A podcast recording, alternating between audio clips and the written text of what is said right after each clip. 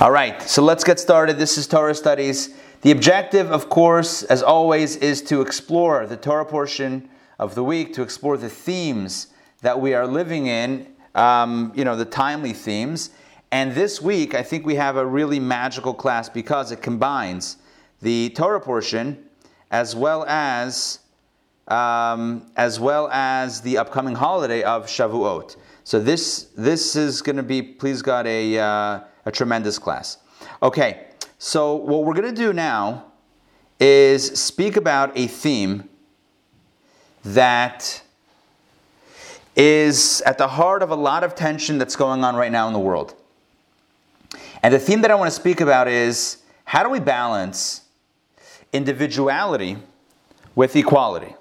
How do we balance these two values? You know, on the one hand, we speak about equality and how we're all in this together whatever this is. I don't only mean like what's going on right now with coronavirus, but right, we're all together, there's oneness, unity, equality. Yep, all is one. E pluribus unum, from many into one. Melting pot, beautiful. Equality. What was the, uh, the, the motto of the French Revolution?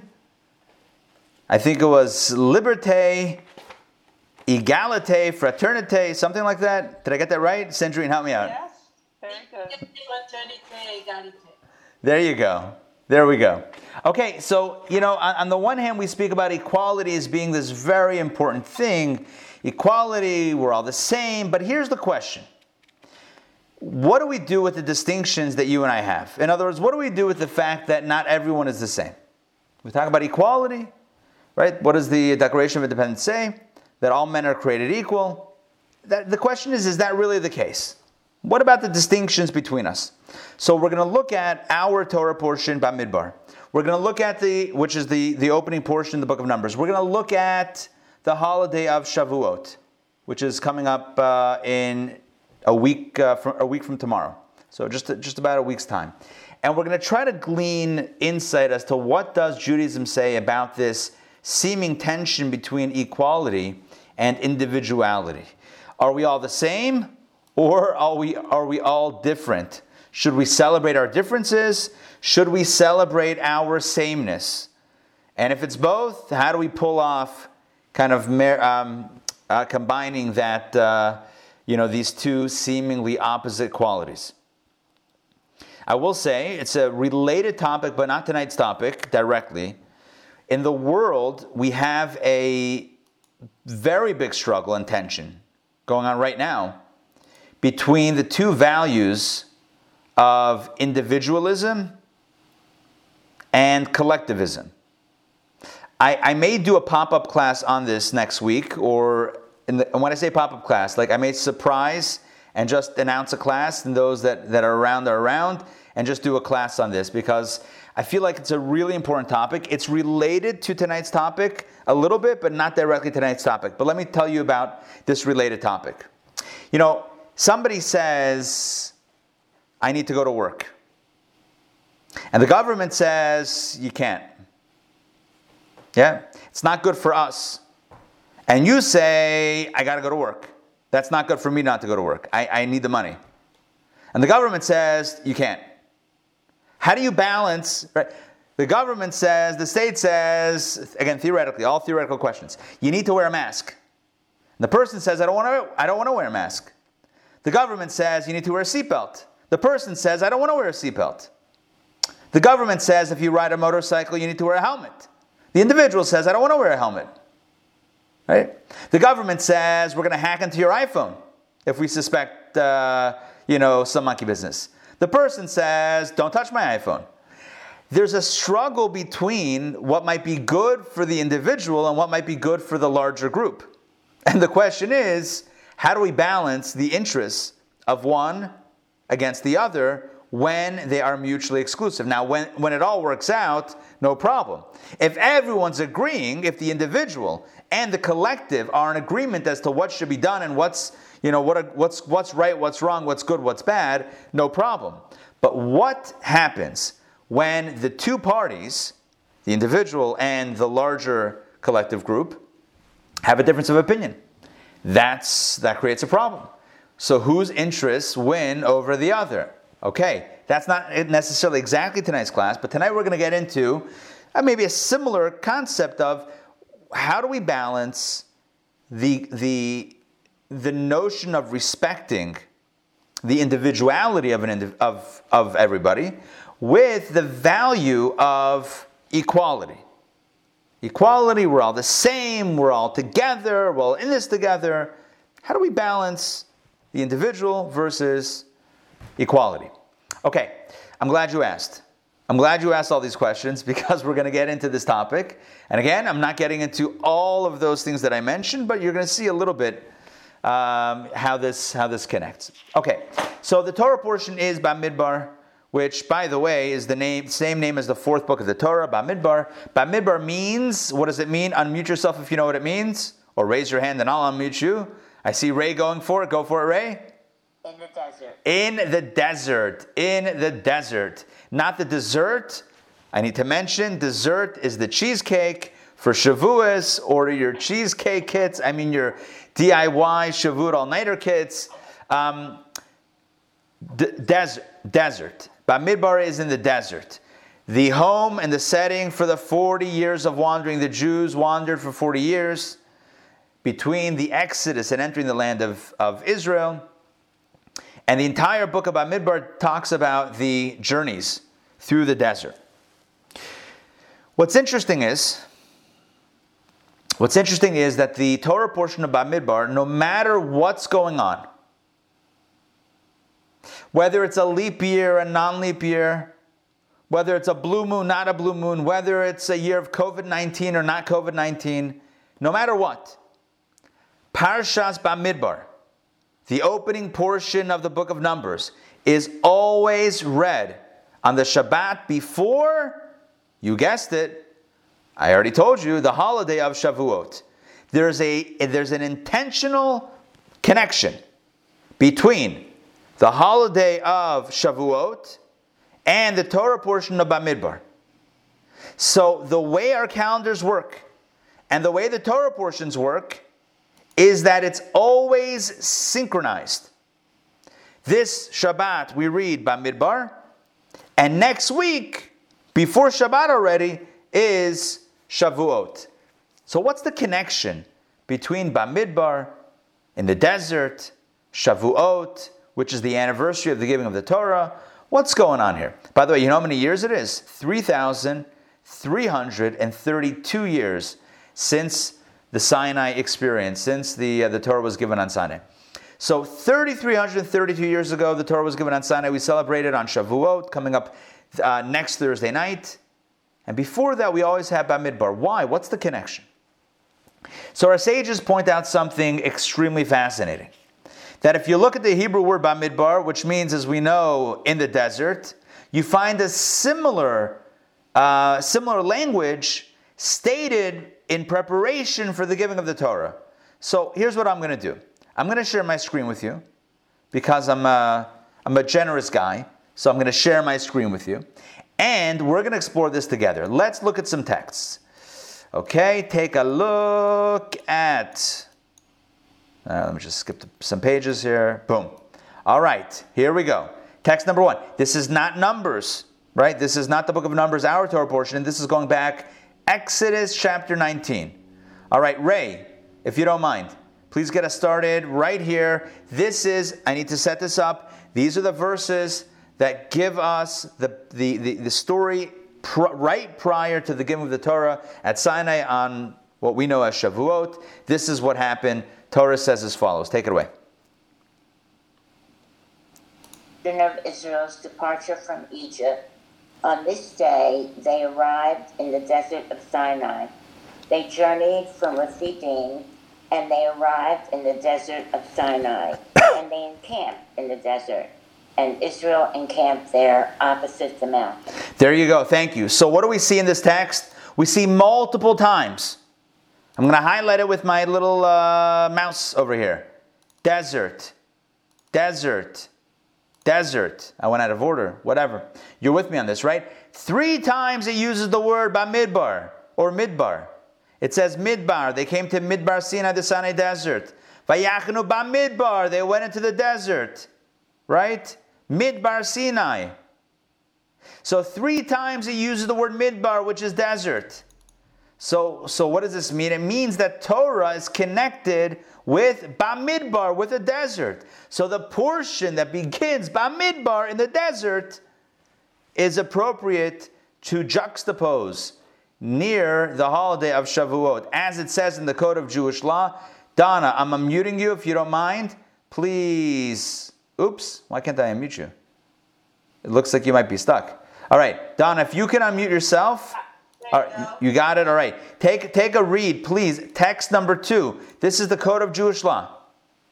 The Torah portion of Bamidbar is always read before the holiday of Shavuot. There we go, and that's what I mentioned before. Thank you. That's what I mentioned before. This this portion is always read before the holiday. There's a there's a juxtaposition. There's a connection between Bamidbar in the desert and the Torah being given at the same, by the way, the Hebrew word is Bamidbar Sinai. Our portion, our Torah portion begins by, by talking about what happened Bamidbar Sinai in the Sinai desert. That's where the Torah was given, in the same Sinai desert.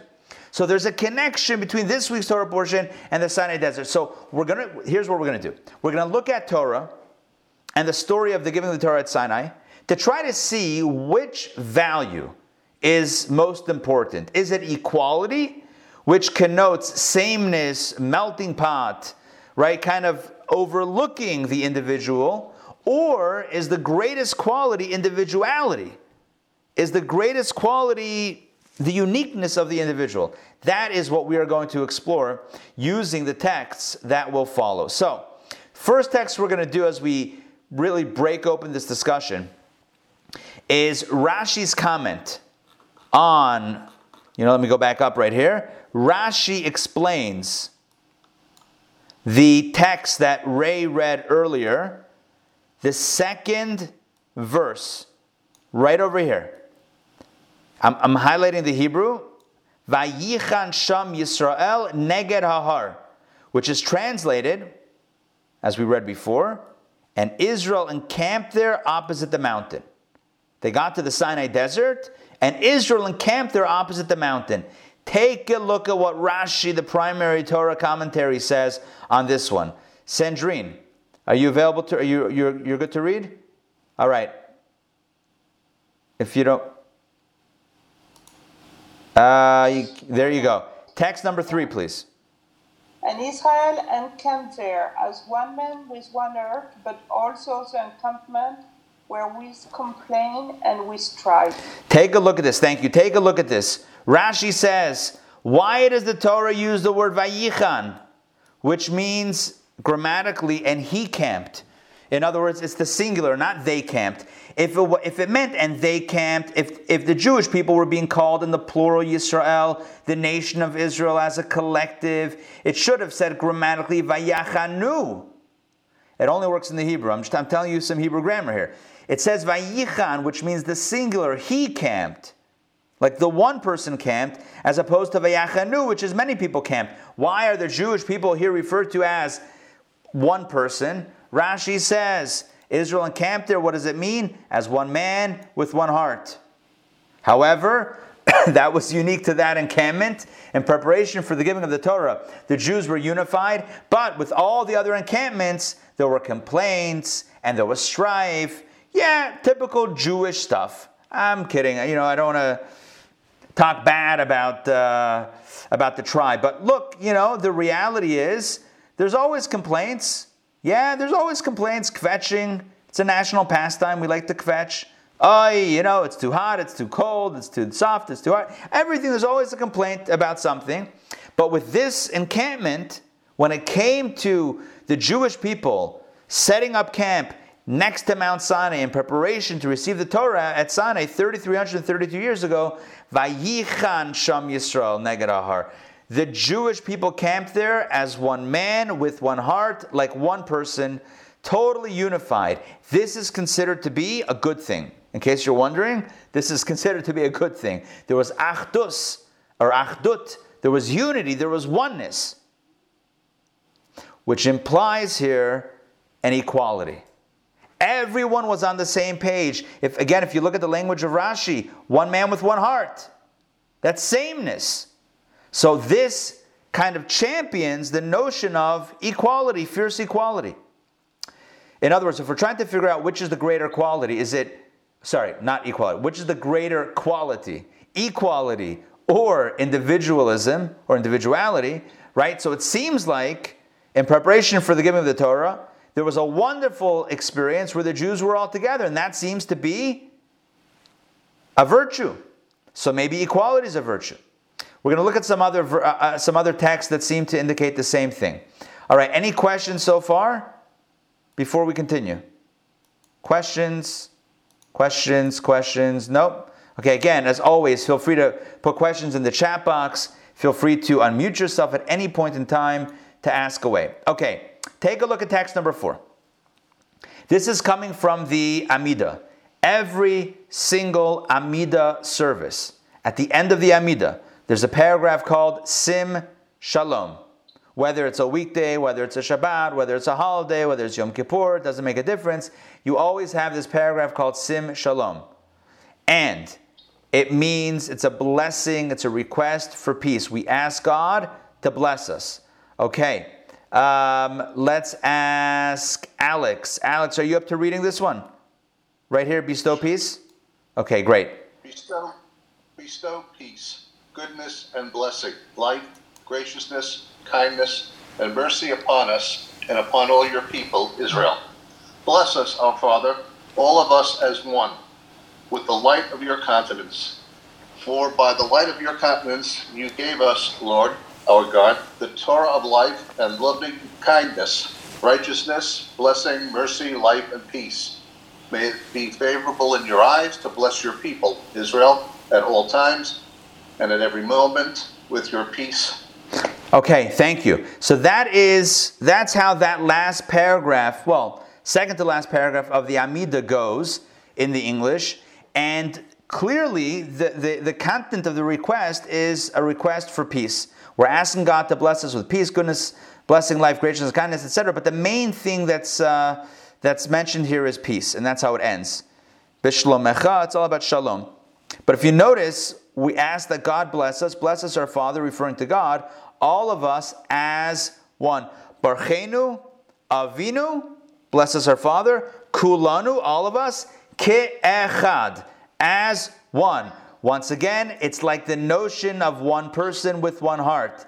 It's again the same idea that we're dealing with the value of equality. When we're all together, then we're asking God for the blessing. Because when we're all individuals, maybe we're not worthy of the blessing. So we ask that God bless us. Number one, to be to have to have this type of connection, and then that's going to be the vessel to hold the divine blessing. So clearly, this paragraph once again emphasizes the notion of equality, all of us as one. Let's take a, let's take a look at another text.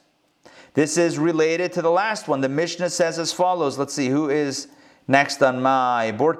Dr. Maxey, can you please read text number five, please? Yes. The Holy One, blessed be He, found no vessel that could contain blessing for Israel save that of peace.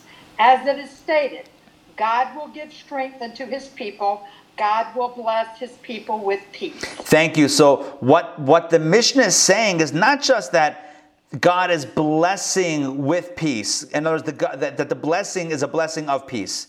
But God will bless his people when they have peace, when they are with peace, then God will bless his people. Does that make sense? You see, you see what the Mishnah is saying? The Mishnah is saying is that the vessel that holds the blessing is peace. And what is peace? Peace means, as we saw before, Barchenu Avinu Kulanu Ke'echad. Bless us all together as one. Peace means oneness.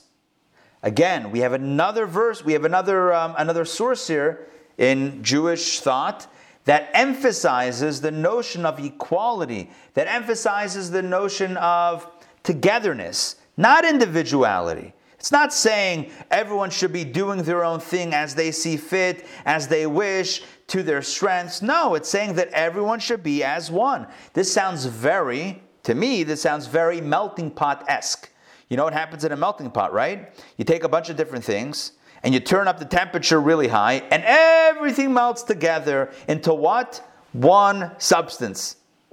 Ke'echad, as one, it's beautiful, it's equality, it's great, it's fantastic. And we said, Lo matzah kadosh baruch hu kli machzik bracha liyisrael ela hashalom.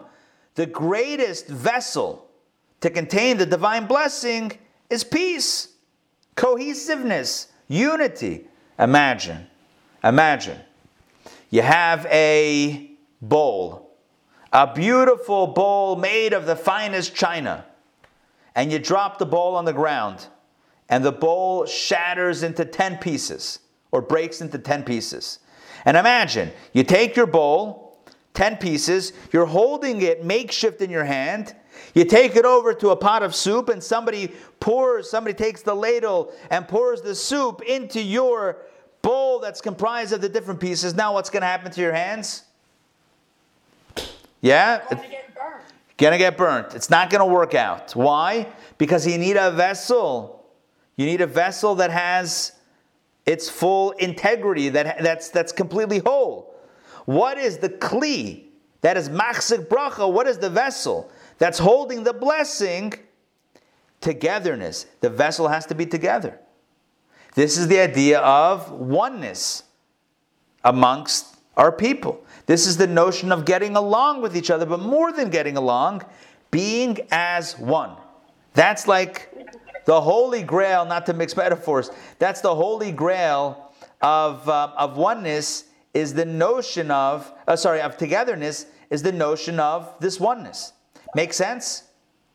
Yes? Thumbs up if we're making sense so far? So we have now several sources that speak to the Maila, the, the quality, the advantage of togetherness. Okay, fantastic. Let's take a look at text number six from a mystical source. This is from the book of Tanya. This is absolutely classic. Tanya, chapter 32, Likutei Amarim, chapter 32. 32, of course, the numerology of 32 is Lamed, Bet. Lamed is 30, Bet is 2. Lamed, Bet together spells the word Lev, which is heart. Lev, like heart. The heart of Tanya is chapter 32. And what is chapter 32? Speak about. Chapter 32 speaks about the mitzvah to love your fellow as yourself.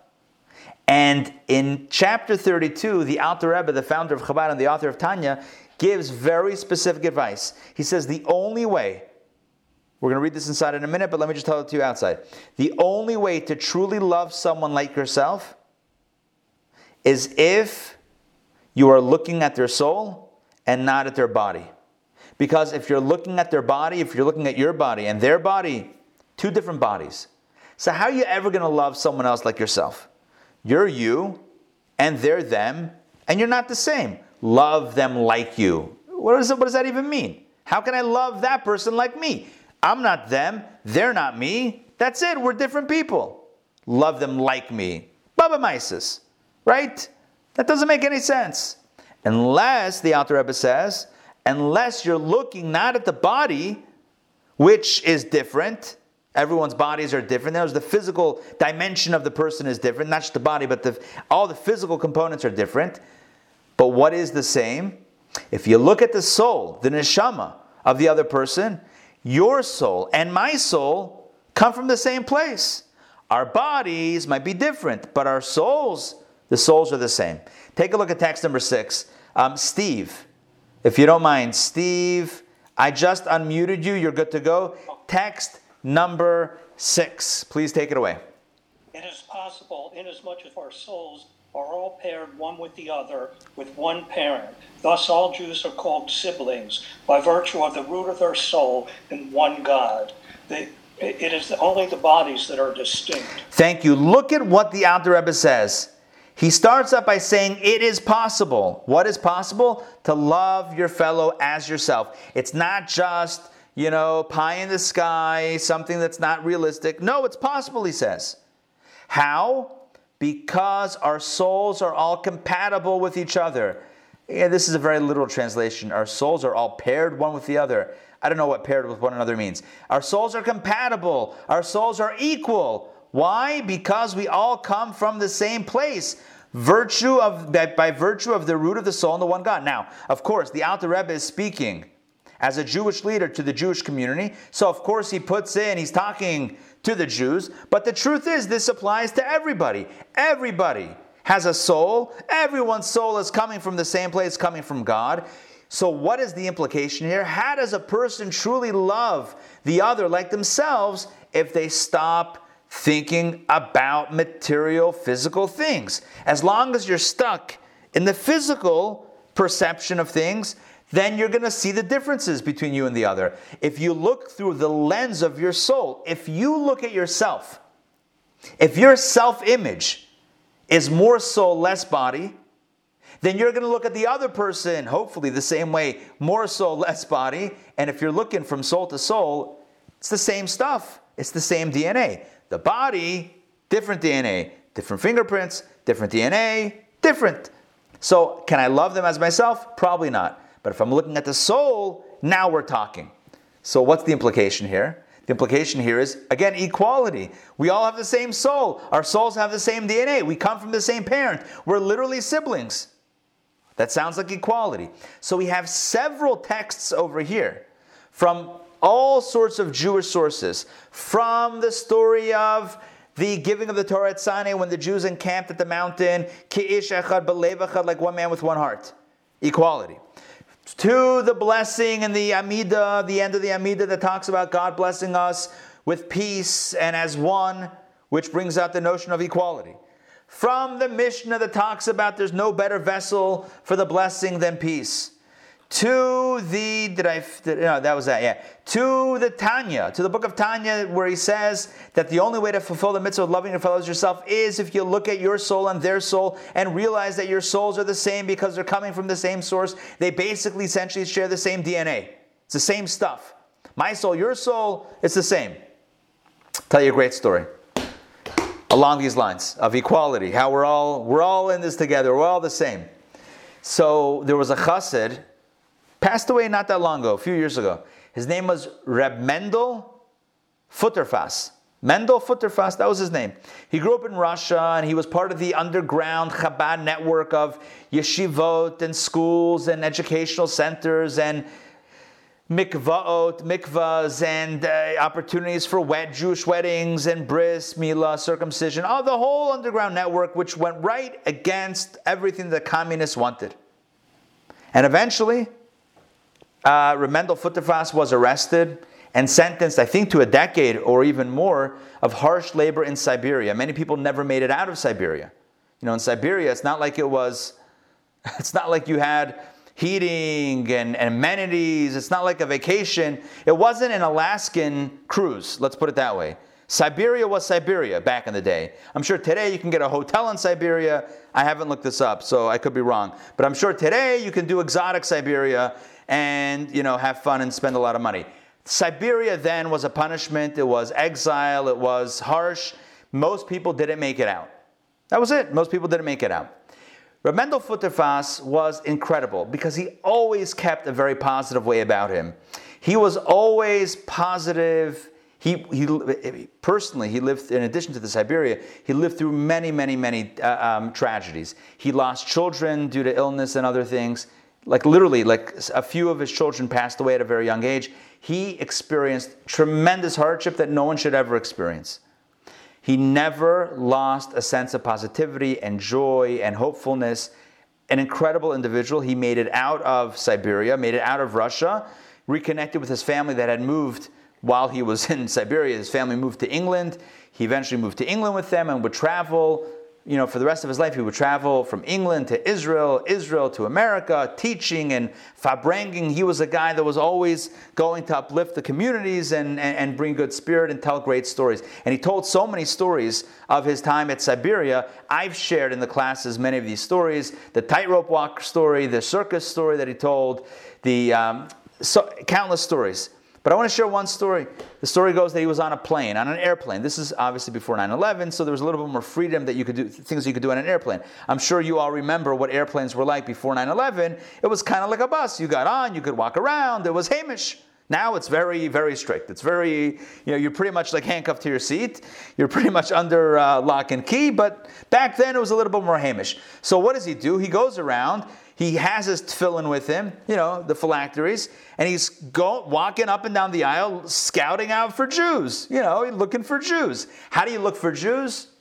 You got to have Jewdar. You know, you got to you got to be able to look and notice, and, and and you can always ask. And if you're wrong, you say, "Well, nice to meet you," and uh, I'm still looking for Jews. He's looking for men to do the mitzvah of wrapping tefillin with on this flight. Maybe it was a, a transcontinental flight from England to the, to the United States. I think that's what the story was. But whatever it was, he was on a flight, and he sees this guy. He sees a fellow, and he looks Jewish. He says, "You're Jewish?" Yeah. So he's struggling. How does he explain tefillin to this guy? You know, uh, the, the, guy doesn't look like he's, you know, he, it's possible that he doesn't know what tefillin are, so he's thinking how to explain the tefillin. So this is what he said. He said, Me Jewish, you Jewish. Me tefillin, you tefillin. That's all he said. He said, Me Jewish, you Jewish, me tefillin, you tefillin. That was it. And the guy said, Okay. If it's good for you, it's good for me. Let's wrap tefillin. And that was it. He, they did the mitzvah together. He was a guy from Russia with love. He didn't know, he didn't have command of the English language. He knew Russian, Yiddish, Hebrew. That was it. Eventually, he picked up a little bit more, more English along his journeys.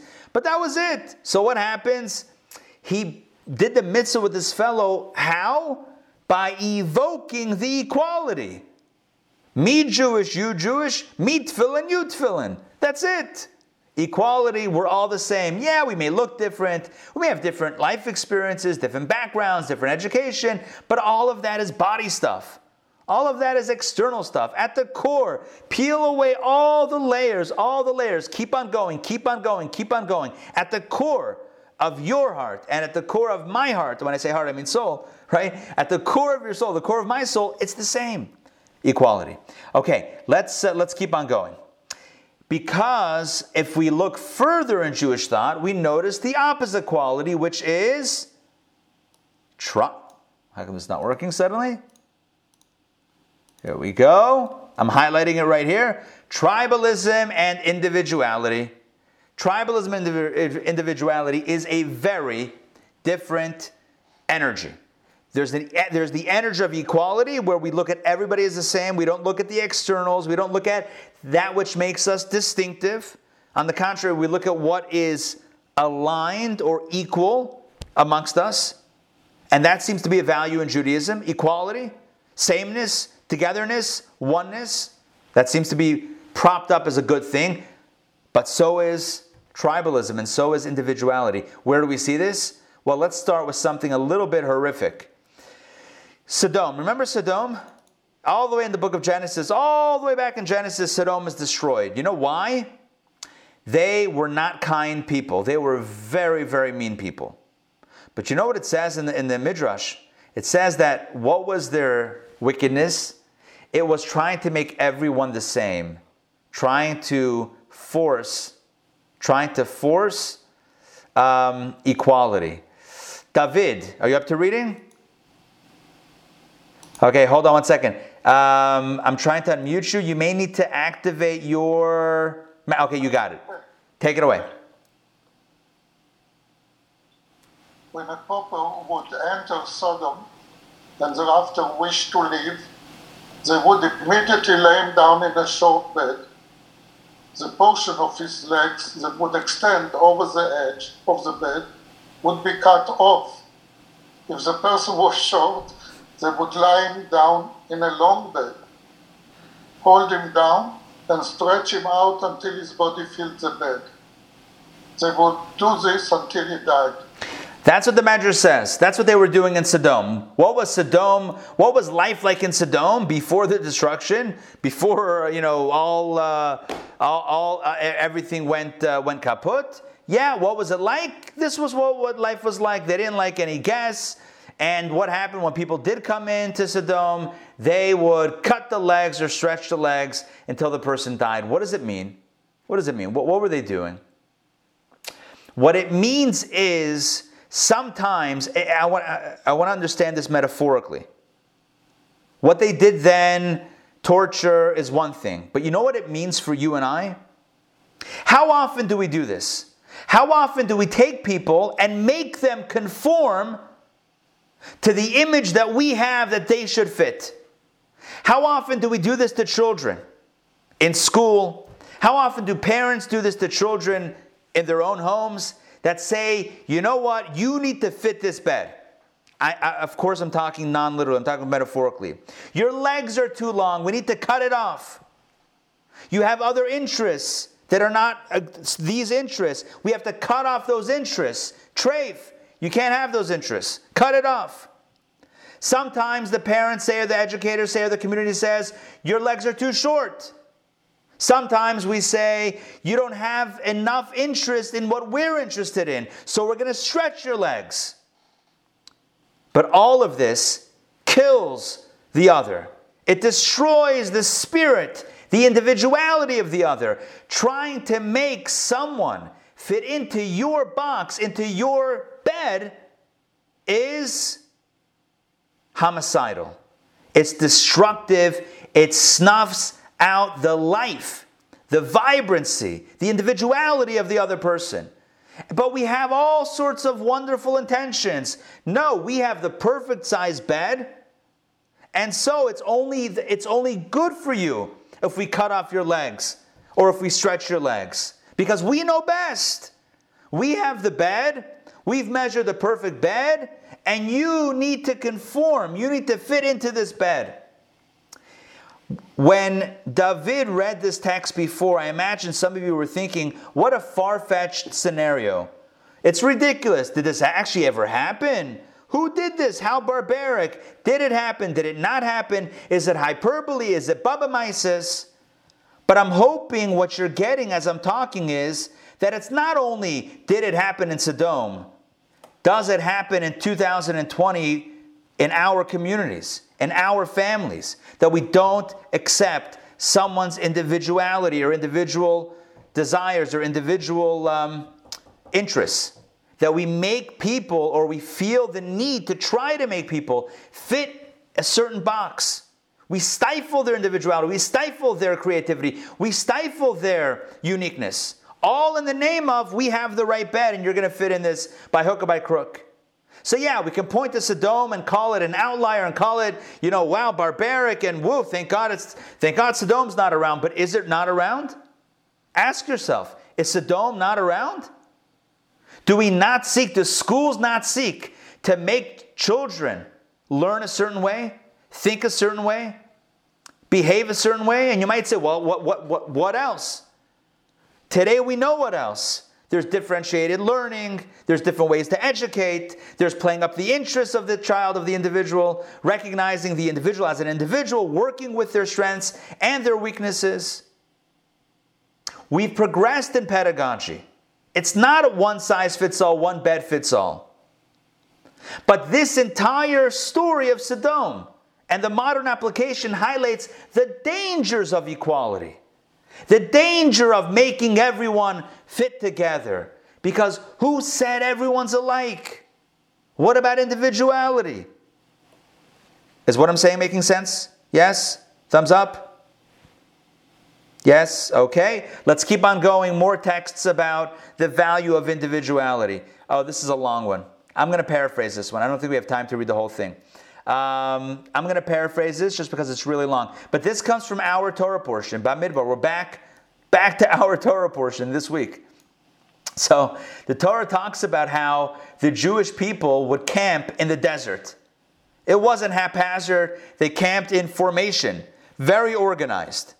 The, in the center was the Mishkan, the tabernacle, and around it, north, east, southwest, around the tabernacle, there were tribes three on the north, three at the north, three at the east, three at the south, and three at the west. Three, three, three, three. Do the math and you'll find, you'll fact check me, 12 tribes. 12 tribes, three, three, three, three. Which ones? I'm glad you asked. I'm going to paraphrase this. We're not going to read the whole thing. Okay, I'm going to highlight and paraphrase. At the east was Judah. At the south, Reuben. At the west, Ephraim. And at the north was Dan. By the way, it wasn't just those four tribes, those were the leading tribes of the three tribes. So I'll give you the full the full count. To the east, Yehuda, Yisachar, and Zavulun. To the south, Ruvain, Shimon, and Gad. To the west, Ephraim, Menashe, and Benjamin. To the north, Dan, Asher, and Naphtali. That was it. That's how they encamped. And in the middle, there was the Mishkan, the tabernacle. Around the tabernacle, there were the Levites. And around the Levites, the 12 tribes in formation. What does that evoke? It evokes the notion of individuality. They didn't all mix together. It wasn't all one, Am Yisrael, everyone together, camping without boundaries. Yeah, no order, no Seder, no division. They had very strict divisions, tribal divisions, grouping divisions by the three tribes that were aligned with each other. There were basically, I don't know, it's not a great word to use. Maybe it's not a, it's an imprecise word to, to use in this context. There were cliques, there were groups, tribal groups, tribal affiliations. It wasn't all one big cholent or one big uh, melting pot. That's not how it worked. Take a look at this next text. This is a really beautiful text. Take a look at this one. Uh, let's see. Adina Malka. First of all, it's great to see you.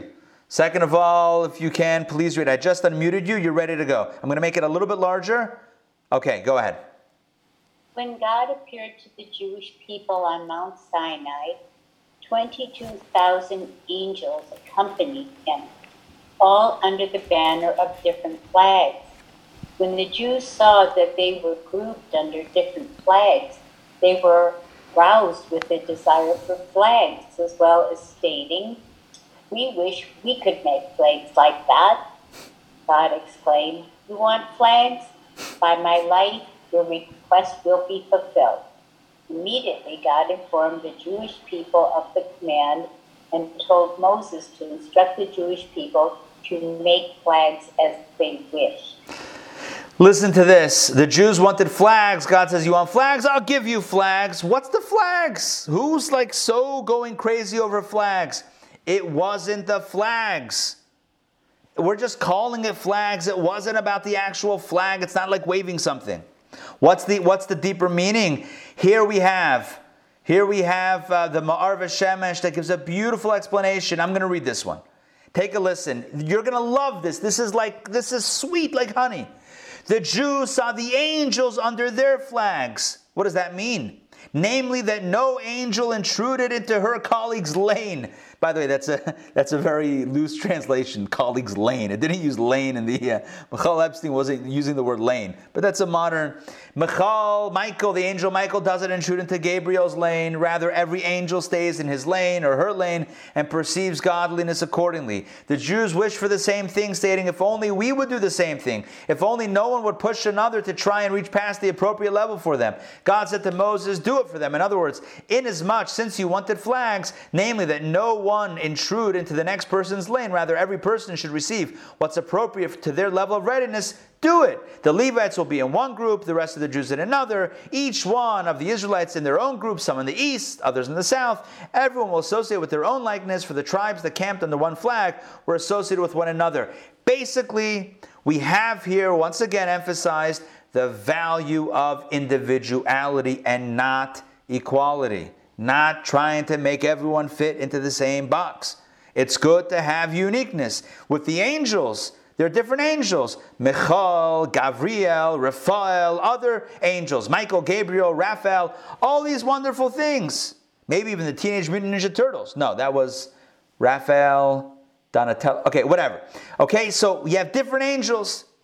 Each one has its focus, each one has its mission, each one has its reality. And the Jewish people said, when they saw this revelation at Sinai, they saw the angels, they were able to perceive the angels. They said, Wow, we want this also. We want to have our distinction. We're not all the same. And God said, Perfect. God said to Moses, Give them that ability to be unique.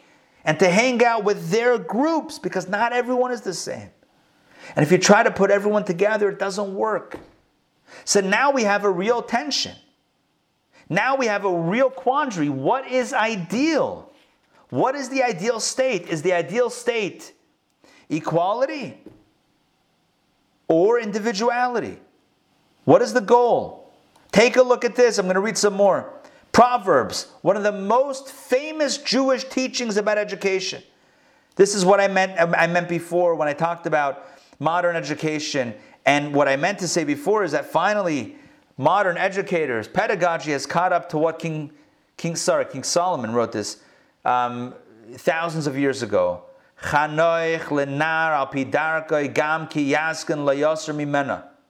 He says, train a child according to his or her way. And then, even when he or she grows old, the person will not turn away from it.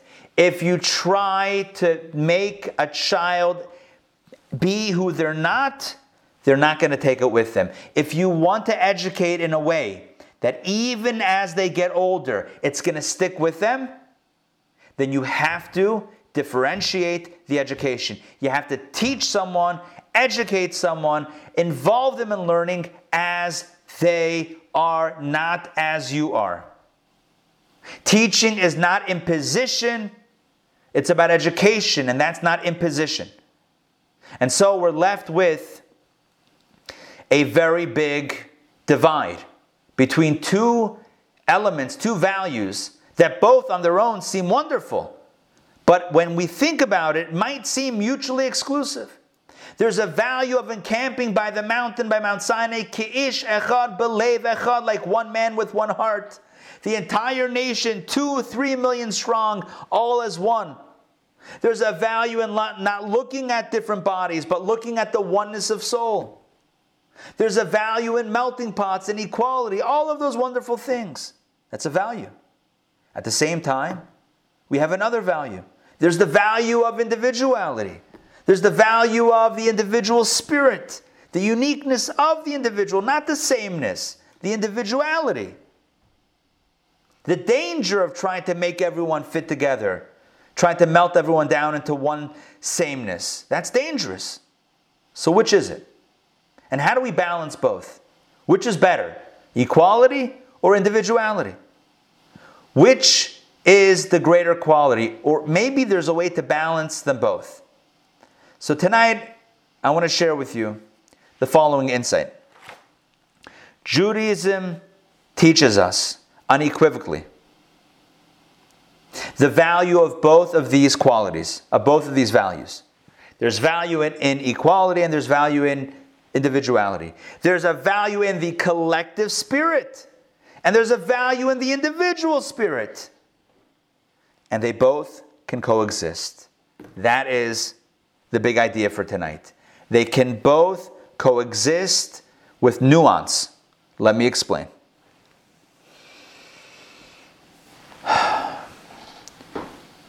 We've misunderstood the term equality for, for way too long.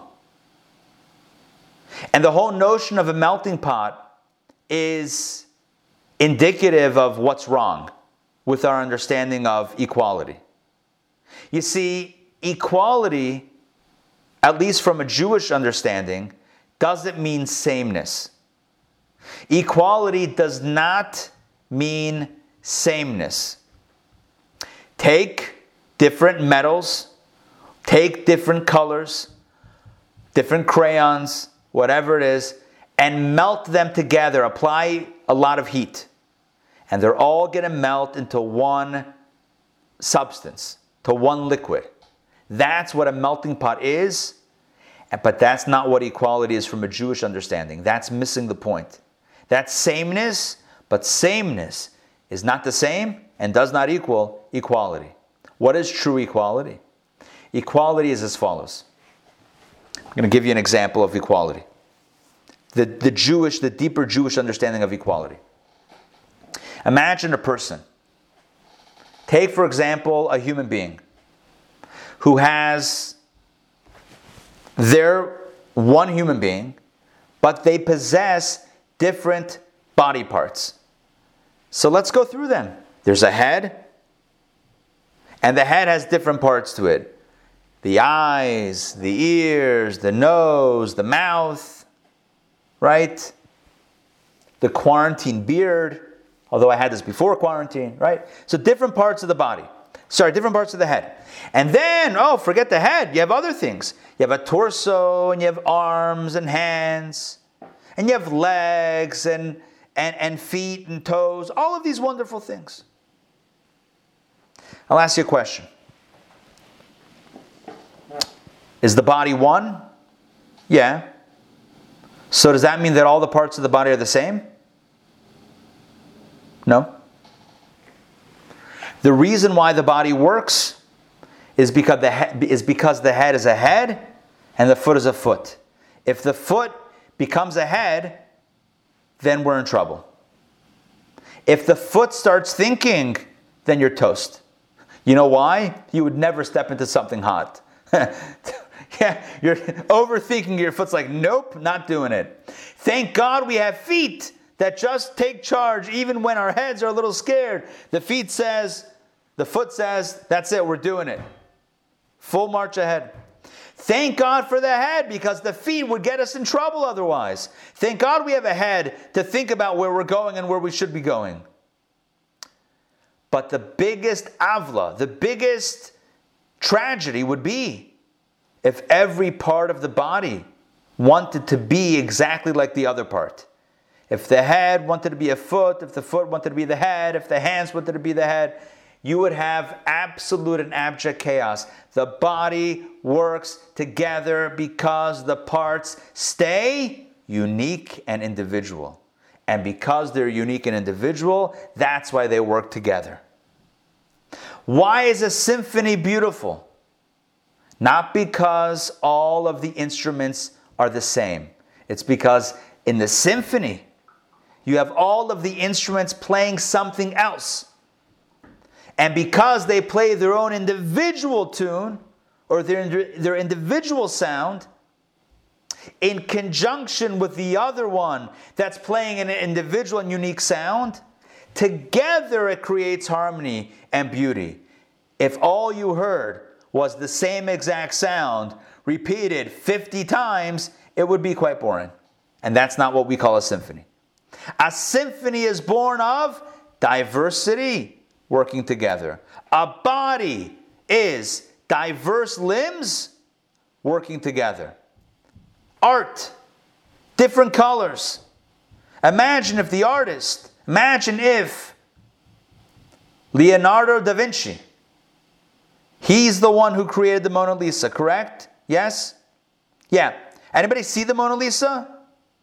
Actually see it? Okay. Imagine if Leonardo da Vinci, da Vinci, imagine if, that's my Italian attempt, imagine if he took all of the paint that you see now on the Mona Lisa canvas before he put it on the canvas, mixed it all together, all the colors together, making a brown, a deep brown color, and then just swabbed it all over the canvas. Yeah, Mona Lisa or no Mona Lisa?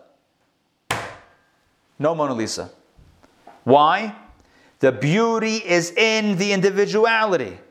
You see, we sometimes think that what is our nation, what's the greatest thing that we can bring to the table?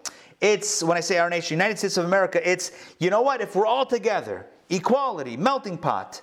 Melting pot is a disaster. Melting pot is not what we want. You want to take away someone's individuality? They need to sell out. They need to give in. They need to give up in order to fit in. That's not honoring the individual. That's not loving the other as yourself. That's trying to make them like you. And that is not equality. Because, again, in Judaism, equality does not mean the same thing as sameness. Sameness is sameness. That's not what we're looking for. That's not the quality that we strive for. We strive for equality. What is equality? Equality means individuality that is honored. I'm different than you, you're different than me, and I love it. Because I know that the only way things are going to get done around here is if I do my thing and you do your thing. And I honor you and I love you because of what you uniquely bring to the table. I know the Alter Rebbe says that the only way to love your fellow is when you see their soul. But you know what else the Alter Rebbe writes? I'm glad you asked. Take a look at this text right here. Such a beautiful text. I'm going to read it to you.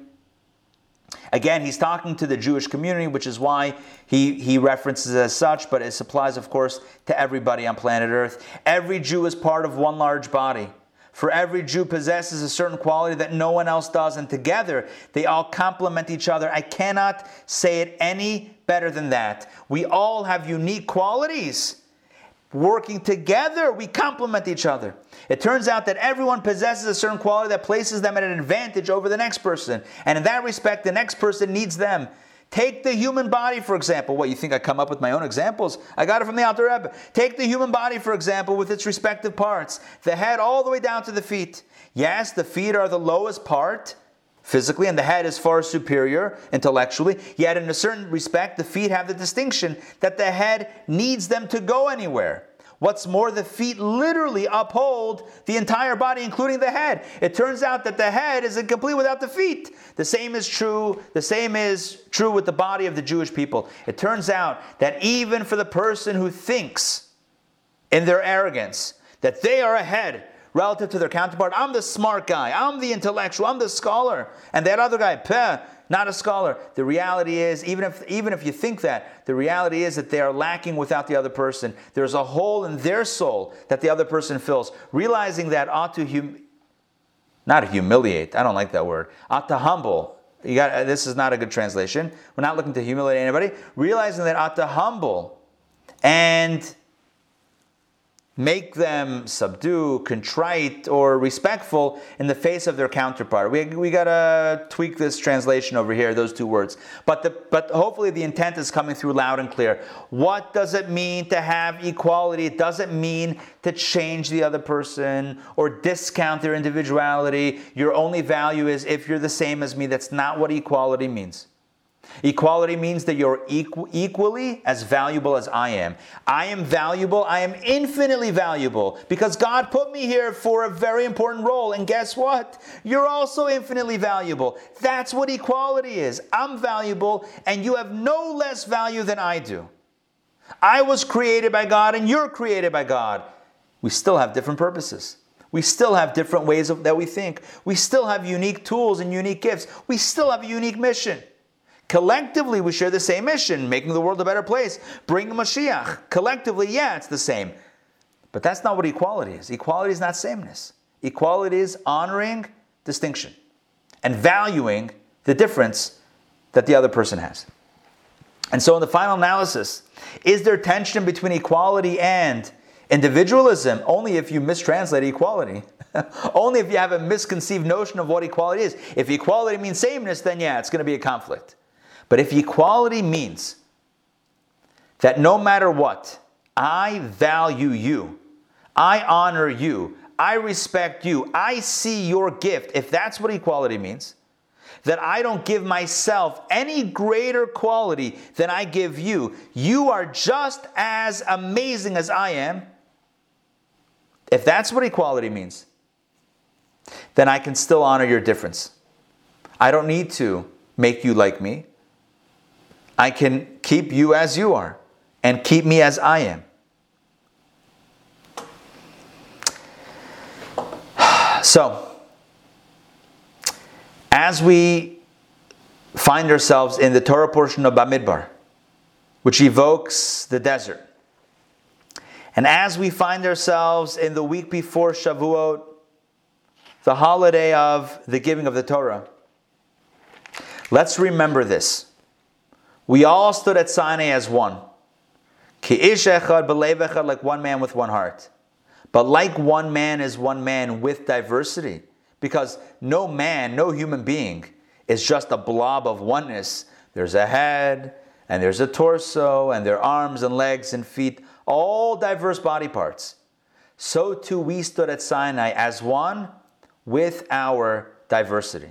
We never lost our diversity. The Jewish people asked for different tribes, different flags, different encampments, hanging out with their friends, with their groups, and that's okay.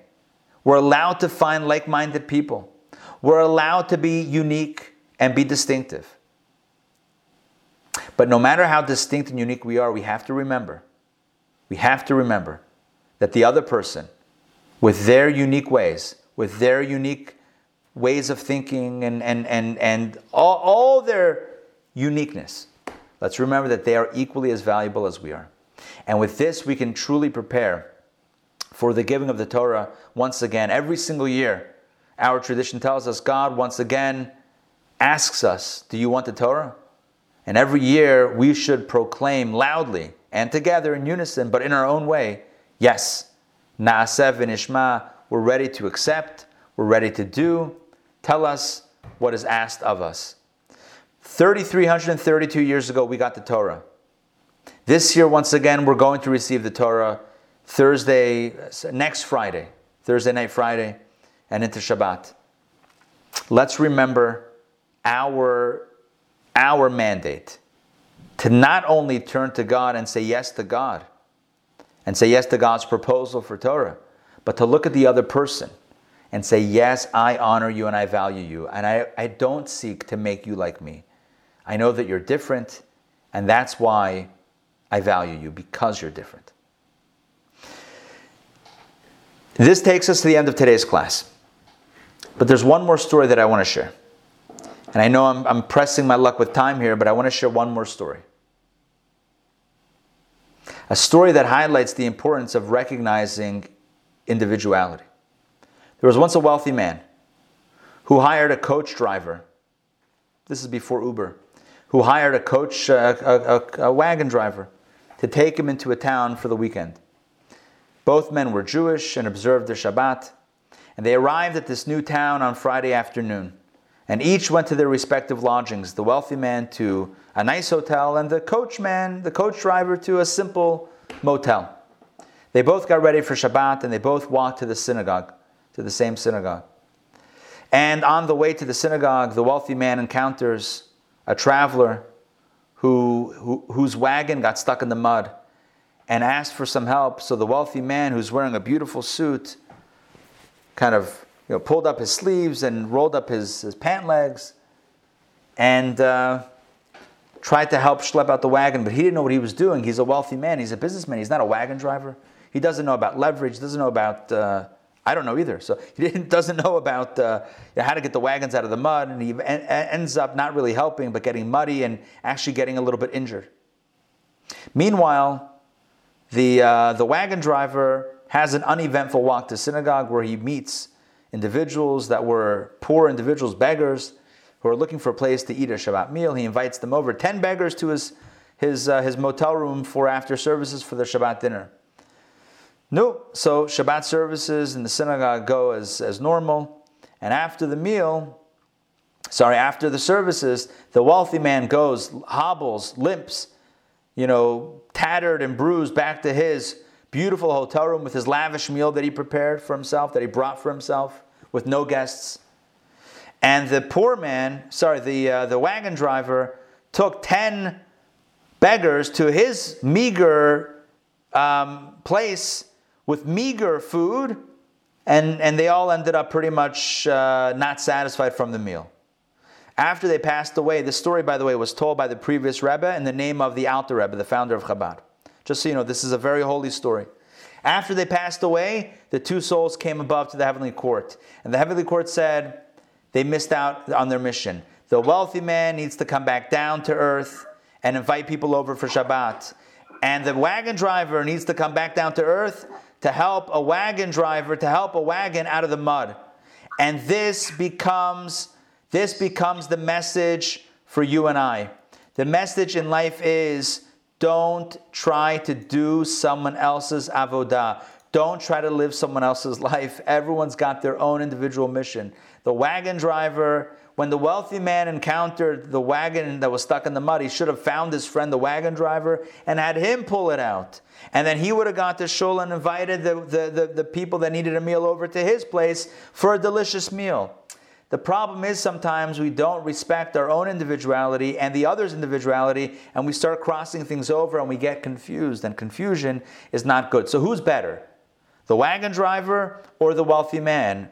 What do you mean better? They're both equally valuable, and they both have their own individual missions. Don't get the two confused. They're both equally valuable, but they don't have the same mission. The wagon driver is not, the, is not meant to be the philanthropist, and the philanthropist is not meant to schlep wagons out of the mud. So, does this mean we're always destined to be who we are and never grow? Of course not. But what it means is equality is not the same as sameness. Let's, let's recognize our gifts, let's recognize the other's gifts, and let's utilize them to make the world a better place with love and respect for the other who is equally as valuable and equally as imperative to fulfill the mission. Make sense? Yes? All right. At this point, we're officially, formally concluded, even with this story. And uh, you can feel free to mute yourself to ask any questions, to share any thoughts or any